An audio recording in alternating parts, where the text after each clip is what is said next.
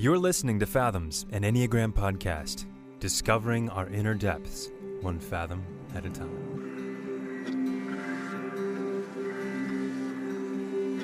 Well, friends, welcome to another episode of Fathoms, an Enneagram podcast. Uh, we are uh, really excited to bring you this, uh, what we're calling a, a short series of bonus episodes on some resources that we think are really helpful and important for our listeners to know about. And so, with us, uh, it, in, given that theme, we have Scott Allender and Ashlee Sikorsky, who ha- do all sorts of things in the Enneagram space. Uh, one of those being Sway Leadership, and they're going to talk to us about all of these things. So, thank you both for being here. It's good to have you. Thanks for having us. Exciting. Yes, I'm happy to be here. Scott and Ashlee, thanks so much for being here. I'm excited to meet you guys. Yeah, you as well. Can you tell us a little bit about yourselves? Yeah, yeah, I can go first. Um, so, my name is Ashlee Sikorsky. I grew up in Southern California, but spent most of my adult life in Portland, Oregon. But now I'm located in the Midwest, Iowa City, Iowa. And I've been really interested in natural plant dyeing and learning German. Um, been quite obsessed with the German language lately. Um, and then by profession, I am really grateful that I get to be paid to pay attention to people and listen and ask questions and do Enneagram work alongside Scott. And as you know, we'll talk a little bit about some of the the products we were able to create together. But yeah, that's where I spend a lot of my time is in both those like art spaces where like I'm doing kinesthetic things and then um, being able to be in these uh, spaces where we're talking about emotions and the human condition and what does it mean to be human. Um, so yeah, that's a little bit about me. Do you have German heritage? Nein, no. Although Okay. my mom, she's from uh, former Yugoslavia, now Serbia, and before they immigrated to the states, they were in Hamburg, in Germany, just for a little bit before being able to come Okay. to the states. Good Hmm. question. Fascinating. Okay. Do you have Where- German where- heritage, Creek? I am I am Danish actually. Oh. Yes. So Ashlee, you could probably see all the intrigue in our faces when you started talking about that topic. Where where did that uh what stimulated that for you? Where did that come from? Yeah, well, I turned 30 this year and I spent the summer in Berlin, Germany. And there was all Wow. of these um, folks from different countries who spoke a myriad of languages. And growing up in the States, as I'm sure all of you did, you either took four years of Spanish and French by the time your brain was already pretty cemented in your language learning in high school. And so I've been eager to learn another language and have taken to German. I know it's kind of like a harsh, not very beautiful sounding language as most people think, but I um, I'm really drawn to it, and it makes it makes sense to me. Um, there's a lot of like Hmm. English overlap, and after German, I want to learn Serbian. So we'll see how that goes. Oh, that's awesome. Wow, so this isn't Wow. you're not stopping here. That's Very amazing. cool. Yeah. And what is your type? yeah, so I'm dominant in type four. Yeah, I and then sensed it. I did. the self-preservation, social, and then one-to-one sexual repressed. Very repressed, but we're working on it. Well, I also, I also cel- I also celebrated my 30th this year. It was, it was my So- yeah, the so did 19th I. Anniversary right? of my 30th. Is that right? Yeah, 19th anniversary of my 30th birthday. and uh, I'm still working on learning English. But otherwise, Ashlee and I have been uh, doing some some good work together. But I and my my main work is focused on learning and development in many different disciplines.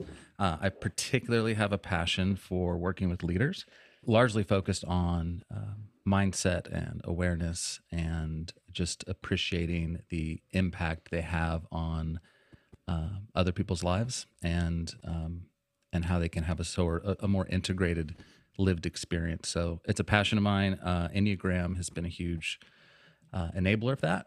It's not the only thing that I work with, but I found it to be pretty profound for people when we do get the chance to spend some time together. I co host a podcast called the Evolving Leader Podcast. And for the last uh, six or seven months, maybe actually longer, nine months, I've been writing a book uh, that comes out next spring. Do we have a title? Yeah, it's called The Enneagram of Emotional Intelligence. Yes. Congrats. Awesome. That's amazing. That's Thank great. you. And what Enneagram style do you most identify with? I am a self preservation three and social me too. repressed, and I'm working on that. Okay. Uh, so you said you're still working on English. Is this Canadian, Australian, I'm British? trying to learn What- the Queen's English as well. Oh, Queen's man. English. because I've got All a lot of British right. friends, and, and they don't like the way I speak. Oh, I saw you Same. go like this when Scott said self-preservation three. You're like, put your fist in the air. Uh, just th- maybe that's. I was saying earlier that it. I feel like Scott and Drew already know each other, but maybe that's because they are the, the the same type, the same style. Yeah. But, yeah. Yeah. So Ah. both self press threes. Uh, so what we'd love to get into now, briefly, uh, is to hear a little bit how you guys invited the enneagram into your heart. so, w- w- would you There was an altar would you call. guys mind sharing and a little bit? It was, yeah, yeah. yeah, yeah. I Would see guys you. sharing? I see you. Well, yeah, that's that pretty hand? much my story. So, uh-huh. Uh-huh. Uh, Ashlee, would you mind sharing first uh, just a little bit how you uh, how the enneagram interrupted your life and kind of how that how that went for you? interrupt is um a good verb to put there. Yeah, I went to a university in Southern California where there was a lot of leadership development opportunities where you're learning Myers Briggs and other assessments. And had, someone had taught Enneagram, and um, I had picked up a Helen Palmer book, and I remember reading it in my dorm room. And I was reading through all of them, and I read the two, and I'm like, oh yeah, that's kind of like me. I read the three, I'm like, oh yeah, maybe this is actually a little bit more like me. And then I read the four, and I just was so like beside myself and had broken down and was really sad. And it's like, you think that you're experiencing more pain than anyone else and anyone, you know, in the whole world, but that's not true. That's something called ego. I'm like, it is true though. I'm in so much pain. um, and since there, since then, honestly, it's been my main tool for personal transformation and development. And even there's seasons where I just kind of, you know, push Enneagram away, but it always ends up coming back when I see patterns of envy or self sabotage, you know, all things that is talked about in Enneagram articulation of the type four patterns. Yeah, it's also been a really helpful tool um, in my relationships and understanding my one to one or, you know, subtype, the sexual type five partner. Uh, and like comparing and contrasting. And I remember when we first were dating, we didn't have a lot of fun together. And someone had suggested, you should do something fun. So we bought ticket to, tickets to Disneyland and we ended up at a Starbucks together reading next to each other for an hour at Disneyland because it was a That little sounds amazing. overstimulating. There's too much happiness going on and um, just kind of the Enneagram. There are different definitions of fun. Exactly. And it helped helped me feel a bit more normal too, not so much like an Mm. oddball. Yeah. Um, well, coming to Nashville, I, I, I'd heard about the Enneagram, but coming to Nashville, I, I felt like I couldn't. Uh, everybody I talked to, I think the flight attendant on the on the ride out here when I was moving was probably asking me about the Enneagram because, so I didn't I didn't know it was like part. It was like required learning. So I'd resisted a little bit. I got right into it because I love systems like this. I've I'm certified in Myers Briggs and Hogan and an emotional intelligence profile, but I resisted Enneagram a little bit because I couldn't find my type for quite a while. I read about all the types and kind of resonated with a bunch, but I, I hadn't read subtypes, and so I don't know how often you guys talk about subtypes, but um, as a self-preservation three, being a, a counter type, those don't get described in much literature very often. Usually, what you're hearing described is the social three. So while I resonated with a bit of it, I was like, no, I'm far too like insecure, neurotic, and anxious to be a three, right? So, um, once I I got uh, into Beatrice's uh, complete Enneagram book and I read about the self pres three, I was like, okay, she's had a nanny cam in my house the whole time, and uh, she's got me. So uh, yeah, that was my. And then after that, I couldn't put it down. I just drank the Kool Aid, and then I was like, yeah, I just was trying to figure out, as you kind of do, you're trying to figure out like who, what your friends types are, and your spouse, Hmm. and all the things, and um, yeah, it set me down a path, and then uh, eventually led me to pursue a uh, certification. So I got certified through the CP Enneagram Academy uh, with Uranio and Beatrice, and that's where I met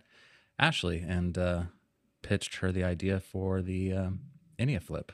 Scott, we'll stay with you. So tell us what is something that is surprising or counterintuitive as it relates to your type or personality or just who you are as a person? Hmm. That's a good question.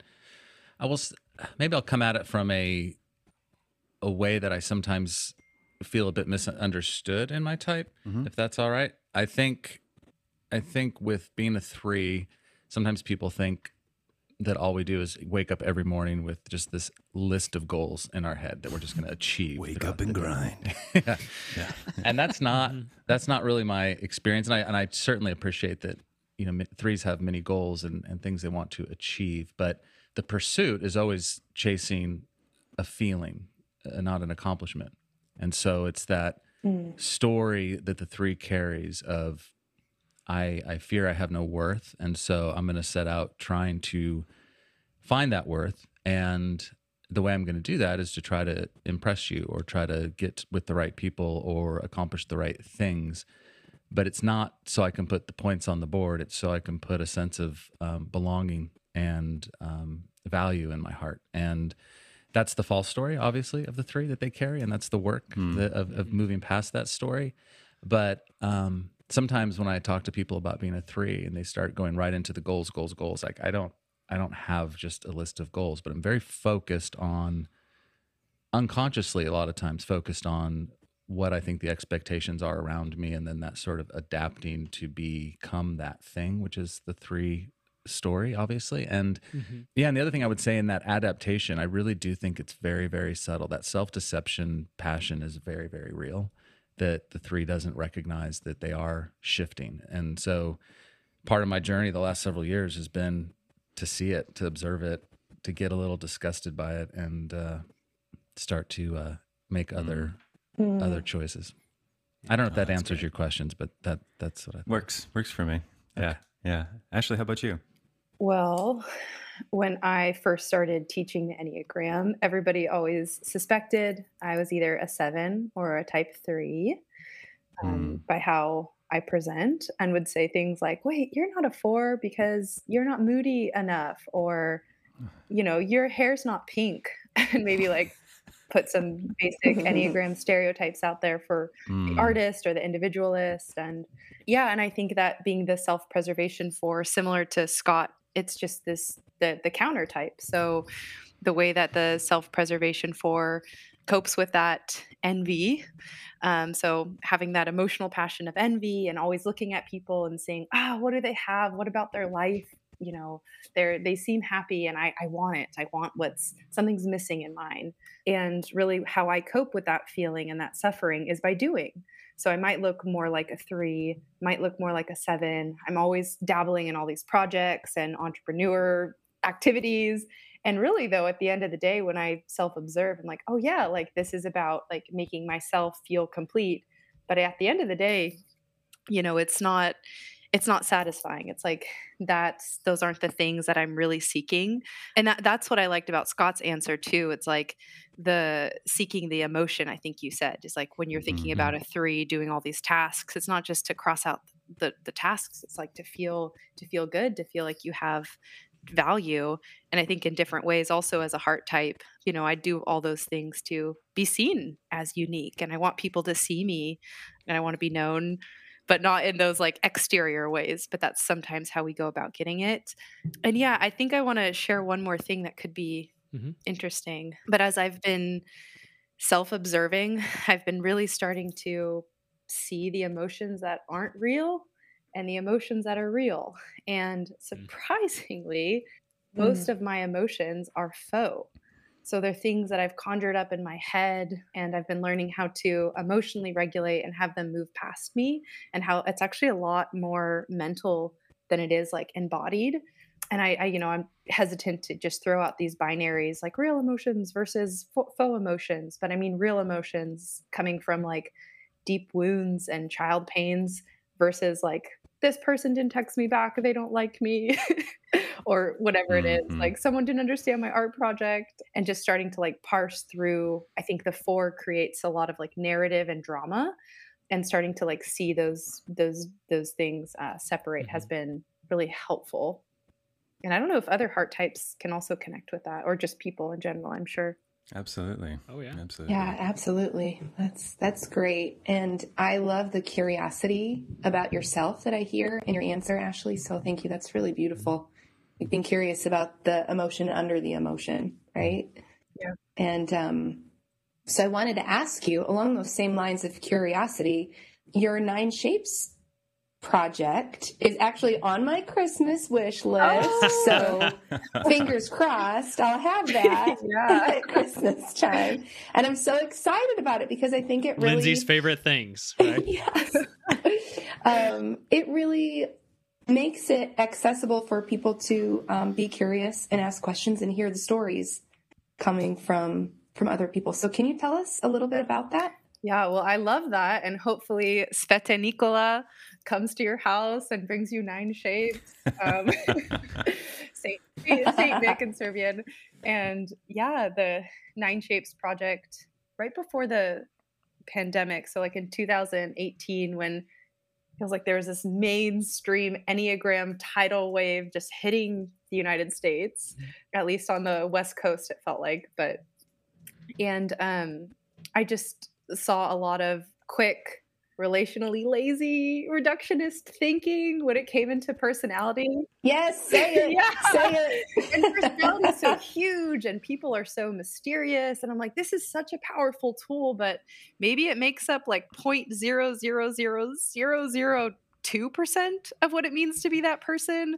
And people are assuming it's like 95%. And there was some disconnect there for me so I started thinking about um, different Enneagram types. And when I would interact with my friends and I had a question about them through the lens of the Enneagram, I would write it down in my phone and then very slowly built this, you know, 72 card deck around the nine archetypes of the Enneagram and then also the intelligence centers. It's like, oh yeah, how would a heart type answer this, or how would a body type answer this, and or how would a type one? Like, I want to know about anger in type one. Like, tell me about that conflict in you.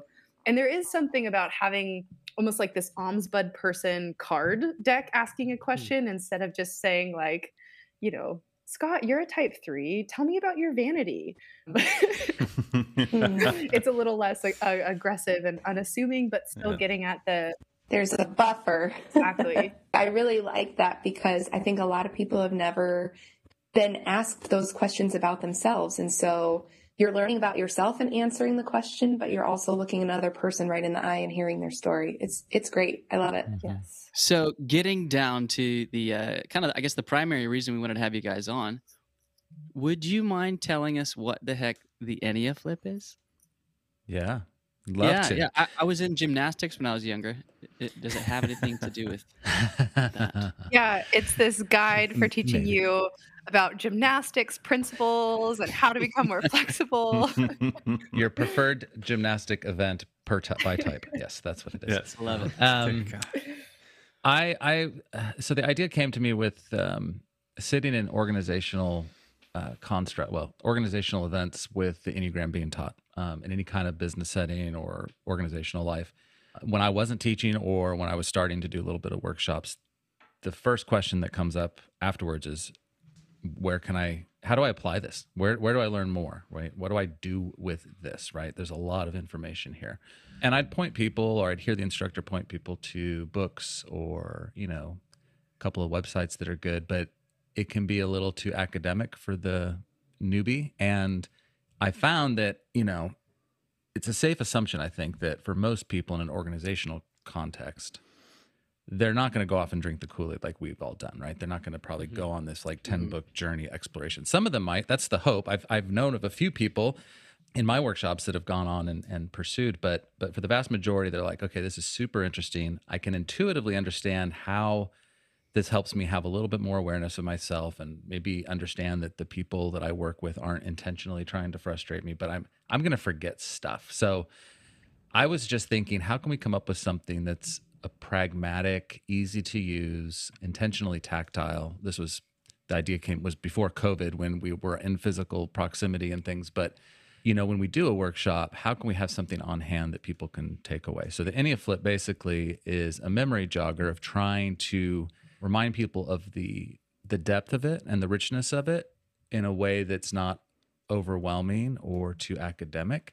The center of the book, the part that, that was named Flip, is because um, I know this is not a visual medium, but basically, if you open the EnneaFlip to the center, you'll see the nine types um, on a spiral on the left and the nine types on the right. So the idea would be, oh, I'm about to go meet with Seth, who's a nine. I'm a three. What is what is what do nines talk about again, or what's their communication style? I, I kind of forget. So I flip to my side on the left. I go type three. Here's a refresher on my communication style and my blind spots potentially, and how I can be better at work. And just on one page, just some reminders. And oh, on the right side, here's Seth's type. And this is everything I should be reminded about his genius that he's he brings to work and his communication style and some of his potential blind spots and how I might be able to better communicate with Seth.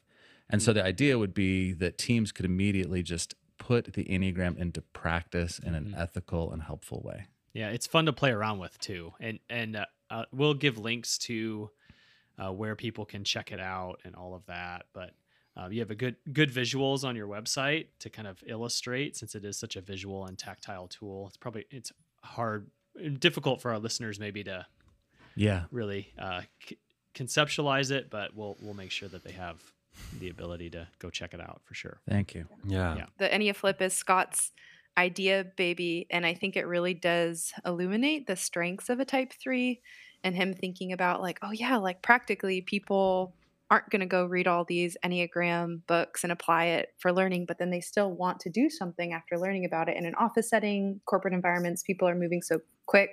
So what are like just the gems of the Enneagram? Like what are the things that will really help people and list it out? And that was and, and you know, having this physical kinesthetic product like on their desk actually and a lot of my clients um, at sway they'll they'll talk about this all the time they're like oh yeah i went into a meeting with so and so and i picked up my ennea flip and i quickly flipped to um, their type my type where one of it's in first person and then second person's in the the other side so it's like oh yeah you're great at this and they're great at this and it's a really great quick comparison but i do think it does Mhm. like i said showcase how a three's mind can work because when Scott was first explaining it to me, I was like, wait, you want like a quick resource?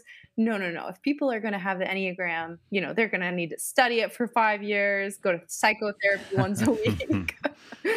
um, but he really Yeah. saw it come to life. It's cool. So you all have obviously put some some work into this book, and it's seems as if it's working on some level, like it's useful to some people. I'm curious, what are this is kind of a two-parter question, but what have you found it um, as as you've introduced the Enneagram to companies and organizations? What have you found to be maybe the biggest challenge?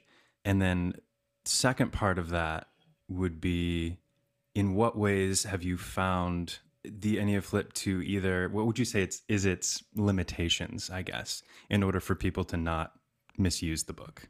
Yeah, and I'll I'll start by saying first off, introducing Enneagram to organization, although you know can be really dangerous. You're introducing this tool that is talking about ego and the first five years of life and how you are shaped and um, conditioned, and also it's this great playground um, like having this tool for understanding yourself and understanding the people around you. You're side by side working with folks 40 sometimes more hours a week and obvious and you're doing a lot of work. There's um, you know a lot of projects tasks whatever.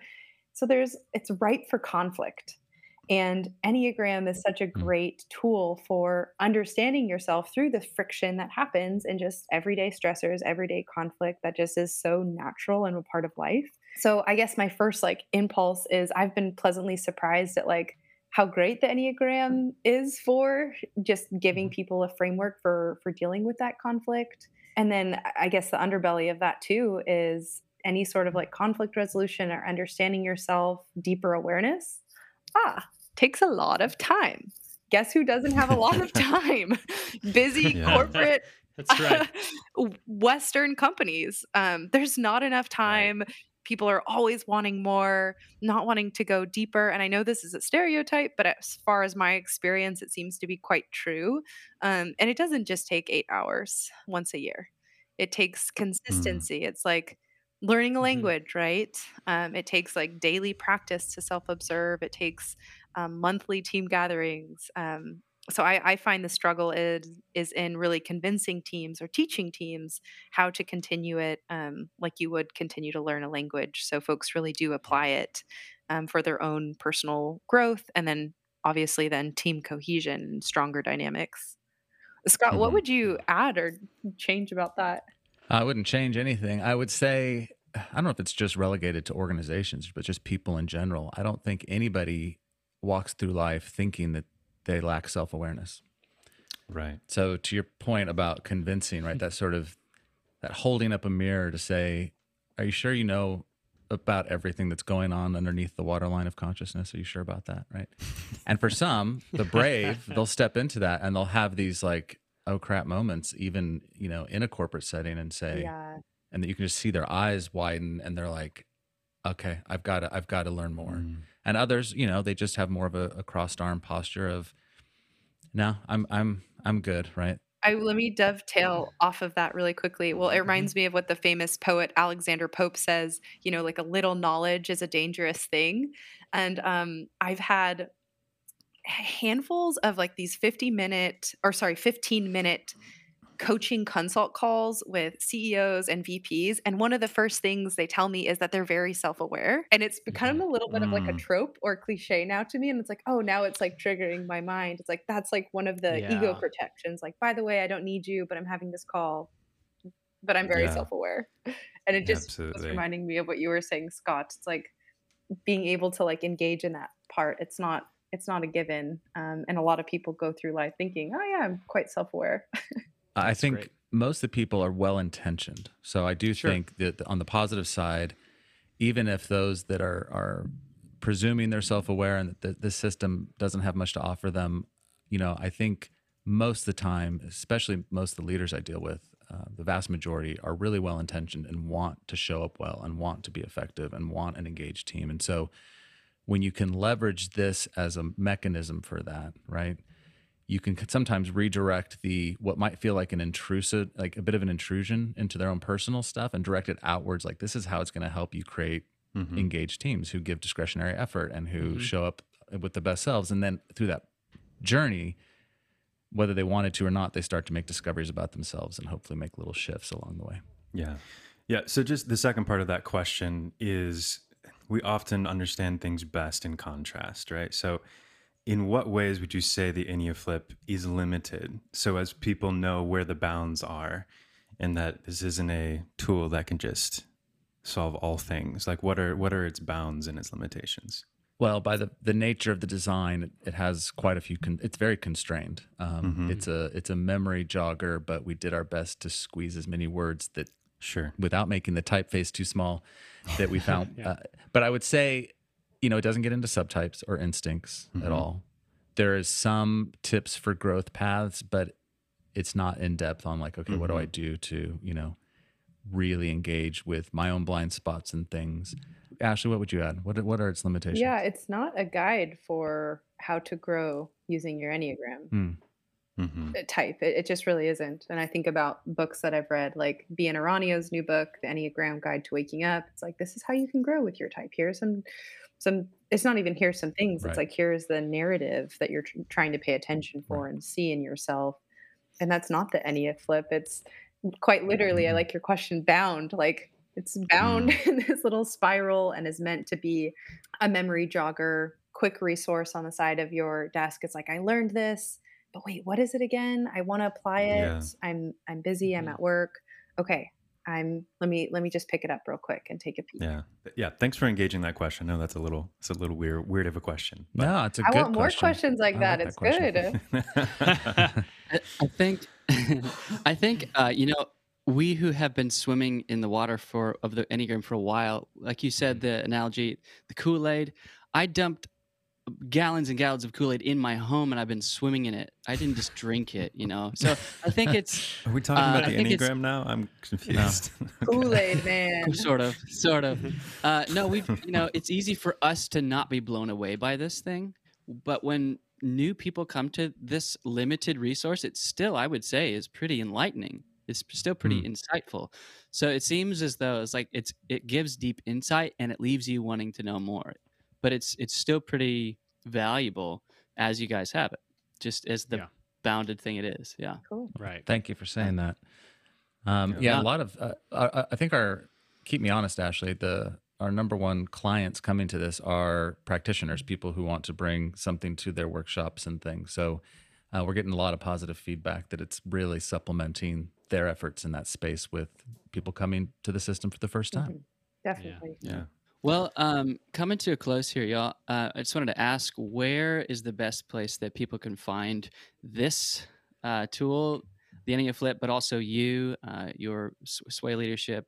Yeah, where can people find you guys? So the EnneaFlip you can find at swayleadership.com and it's under um, resources, or if you just wanted to go to swayleadership.com slash EnneaFlip, you'll be directed right there. Hmm.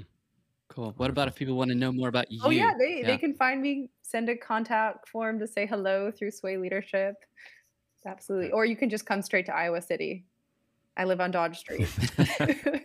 There you go. Wow. All right. Open invite. Yeah. Um, Great. Uh, we are not responsible I for post crazies a that bit show up at your on, uh, door. Yeah, Just we- legal we may beep that out for your safety. Dog Street is quite quite large. Okay. Okay, all right. okay. Well, still limited.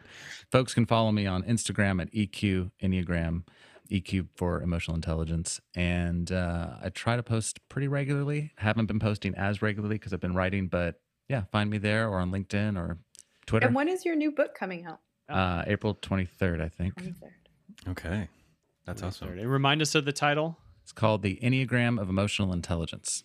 All right, very Wonderful. cool. And uh, it's about, a, it's, uh, it's, uh, it's trying to take a new look at emotional intelligence. I think there's a lot of things we get wrong in that space. And so I'm attempting to come at it from hopefully a very fresh approach. Yes. Yeah, well, great. that's exciting. That's exciting.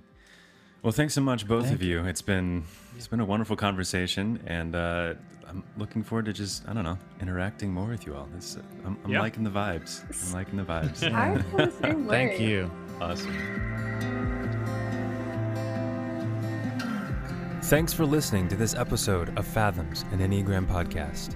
If you found this episode helpful in any way, consider sharing it with a friend or family member. We are so honored to be on this journey with you, discovering our inner depths, one fathom at a time.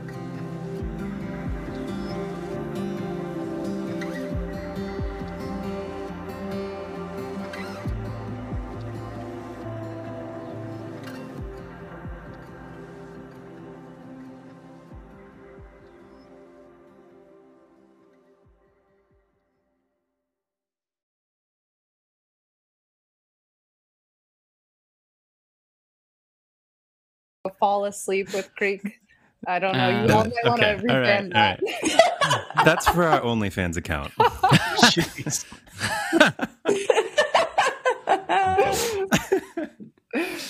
All right. Um, Right. This is going We- well. That's the top level Patreon. All right. Well, we are recording now. Um, Drew, Yeah. So Let's we do this. um she gone, and uh, we will continue as if she's Back. still here. Um, and I'll have her like insert some hmm ha ha ha Oh yeah. throughout the episode. like that. Brilliant filler. She'll laugh laugh at all of our jokes. Yes. Yeah. Love it. um, Uh, all right, I'm gonna take us from here, y'all. Um,